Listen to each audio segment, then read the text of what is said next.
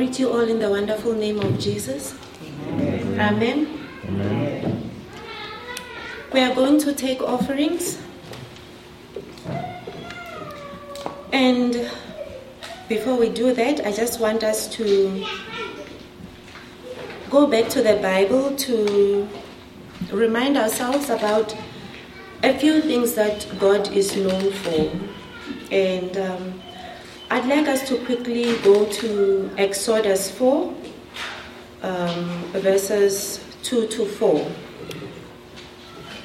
I'm going to read it. The Lord asked him, What is that in your hand? A rod, he replied. Then he said, Throw it on the ground. He threw it on the ground, and it became a snake. Moses ran from it. But the Lord told him, Stretch out your hand and grab it by the tail. So he stretched his hand.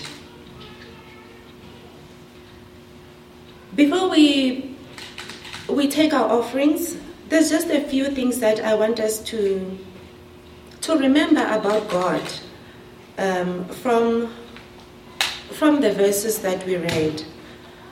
The first thing is that God God chooses his people.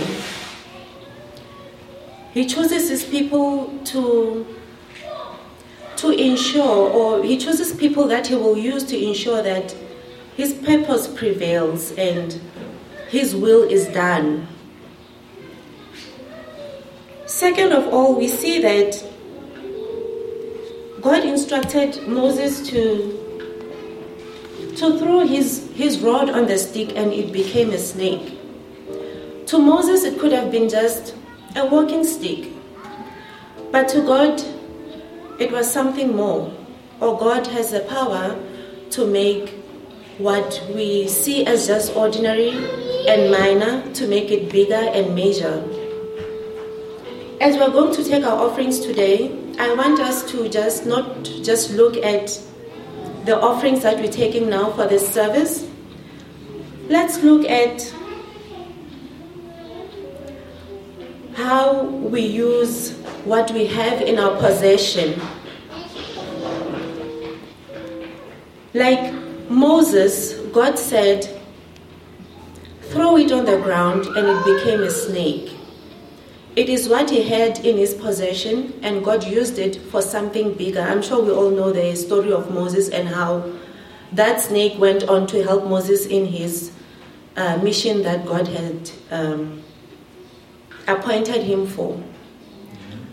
God today has chosen us as a people of Thrasin to not only sustain his church, but he wants to grow his church through us. And it is through our possessions, our treasure in this case, our money that God wants to use. We may see it as just a few rands, a few thousands. We may think it may not go far, it may not do a lot. But if we heed God's call and release what we are holding on to, our blessings, we can see God not just sustain our church, but grow it through us. Because we know He's not just a God of settling in one place or phase, He's a God of elevation and growth, of promotion. He wants to grow our church, to promote our church, to elevate it through us. And as He does that, He doesn't leave us behind.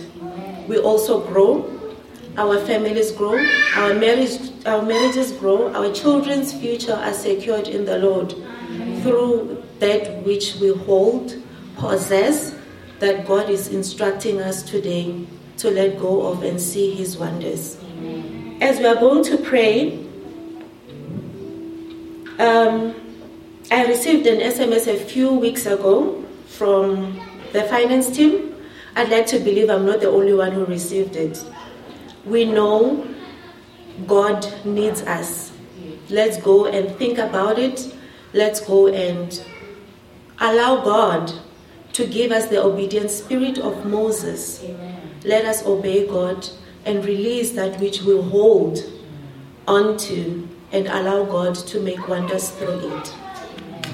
Let's pray. Father, in the name of Jesus, we thank you for the gift of life. We thank you, Lord, for yet another privilege to gather and worship today. As we are about to give our offerings, Father, we pray that may you soften our hearts. May you give us the obedient spirit of Moses so that when you instruct us, God, we may trust in you, so that we may release our blessings, our treasure that we are holding on to, and allow you, God, to do wonders, to not only sustain our church, but to also grow it through us. We pray in the name of Jesus. Amen. Amen.